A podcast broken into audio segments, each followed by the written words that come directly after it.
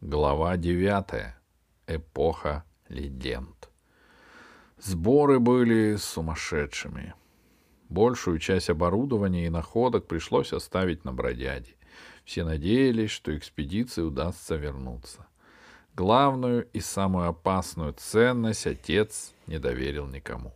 В специальном металлическом контейнере, установленном мяг... усланном мягкой губкой, лежали три лиловых шара, которые Селезнев вез земным биологам.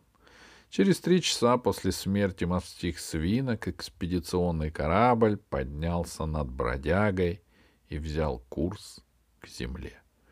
По дороге он непрерывно старался связаться с землей, но так как скорость его была выше световой, связь наладить не удавалось. Приходилось ждать того момента, когда корабль войдет в Солнечную систему.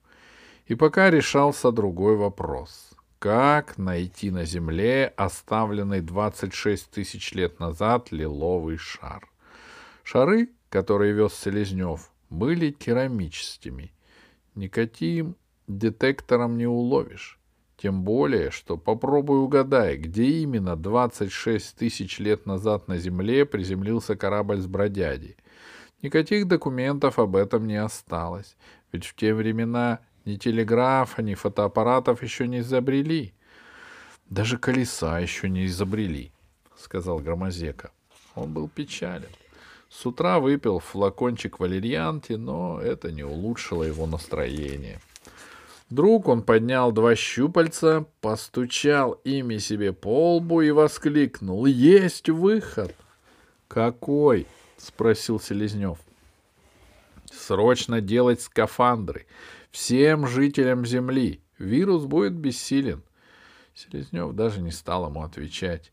И Алиса поняла, что пять миллиардов скафандров изготовить сразу невозможно, даже если все фабрики и заводы Земли будут делать только скафандры. — Не беспокойся, Громозека, — сказала Алиса. — Мы найдем лиловый шар.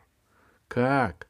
Пойдем в институт времени, попросим дать нам машину времени и полетим в прошлое, на 26 тысяч лет назад. Там поглядим, куда они спустились, отнимем шар и его разоружим. — Если бы все было так просто, — сказал профессор Селезнев. — Конечно, не просто, — согласился с ним Громозека. Мы не знаем, в какой точке Земли они опускались. К тому же, в те времена на Земле вообще еще людей почти не было. Одни чудовища. Такое путешествие очень опасно и неизвестно еще, успеем ли мы отыскать шар, прежде чем он взорвется в нашем времени. Придется рискнуть, сказал Селезнев.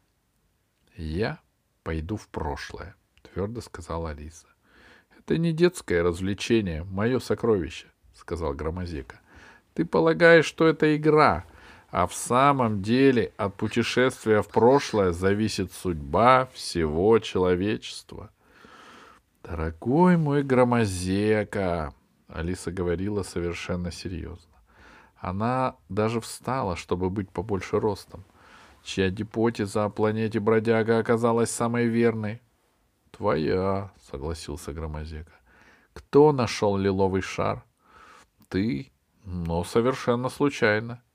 И я еще раз его найду. Алиса, сказал Селезнев.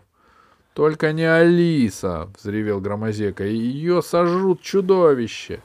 Именно я, сказала Алиса. Я там уже была, у меня там связи. Какие связи? — захохотал Громозека. — С мамонтами. — Не только, — ответила Алиса. — У меня связи с драконами, богатырями, волшебниками, Синбадом-мореходом, Шахерезадой и даже первобытным мальчиком-дерасиком. — Что? Громозека даже сощурил от удивления все свои глаза. — Девочка больна? — Совершенно здорова, — сказала Алиса. Но должна тебе официально сказать, что ты плохо знаешь историю Земли. Так просвети меня, маленькое существо, открой мне глаза. Так Алиса и сделала. Она рассказала Громозете, что совсем недавно, Когда ученые открыли путешествия во времени и смогли побывать в древних эпохах, обнаружилось, что в истории Земли была эпоха, которой раньше никто не подозревал, хотя следы ее остались и поныне, и даже существа, которые тогда жили, известны любому трехлетнему ребенку. В промежутке между третьим и последним ледниковыми периодами ученые нашли странную эпоху легенд. Оказывается, тогда на Земле водились самые настоящие драконы, волшебники, джины, ведьмы, гномы, говорящие звери, Деды Морозы, все те существа, которых мы теперь называем сказочными и в которых взрослые не верят. Потом похолодало, стал наступать лед, замерзли реки, Волшебники и гномы вымерли или спрятались в пещеры, под землю и в самые тайные места. Пережила последний ледниковый период, пережили последний ледниковый период только люди. Люди в эпоху легенд были совершенно первобытными и только-только научились разводить огонь и пахать землю. Конечно, жили они тихо, незаметно, боялись драконов и богатырей. Но у первобытных людей было одно великое преимущество. Они умели работать. Ведь сказочные существа, какими бы умными они не были, работать не умели. Все их сказочные замки, ковры самолета и прочие чудеса были сделаны волшебным способом. И, конечно, как только похолодало, никакой пользы принести уже не смогли. Знаете, как бывает с волшебниками — они могут построить дворец или даже замок. Все в нем как в настоящем, даже железные ворота. Но вот как сделать отопление в замке, волшебники не знают, они даже не подозревают. Как законопатить окна, чтобы не дуло. Молоко они берут в молочных реках, кисель черпают в кисельных берегах, а вот доить коров или делать сахар из сахарной свеклы они не научились и научиться не смогли ведь они волшебные. Первобытные же люди отлично знали, как доить коров, как сделать плуг, как законопатить окна или сложить очаг в хижине.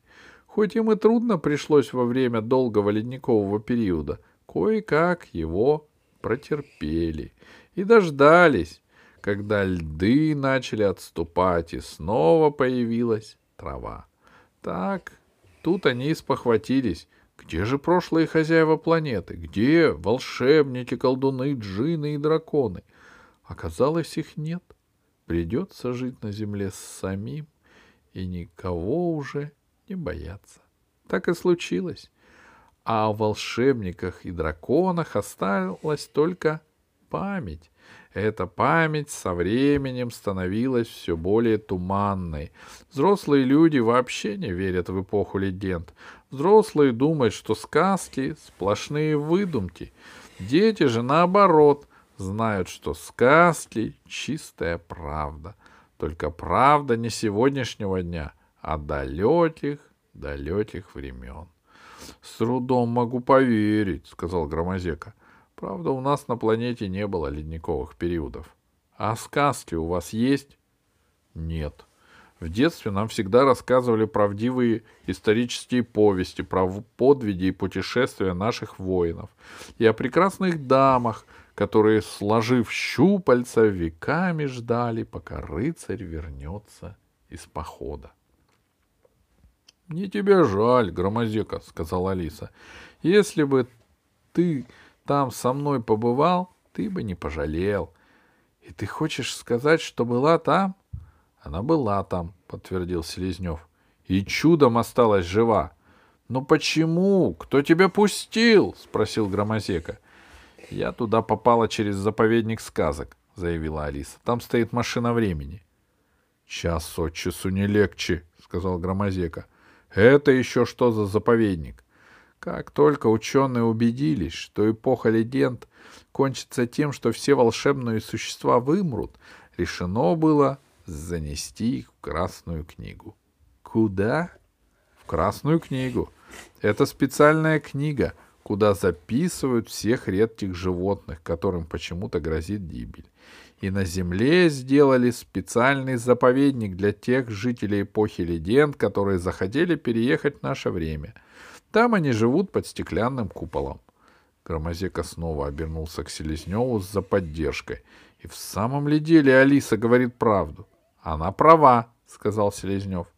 И директор заповедника сказок Иван Иванович, добрый друг Алисы. Она ему в свое время кое в чем смогла помочь. Все верно, сказала Алиса.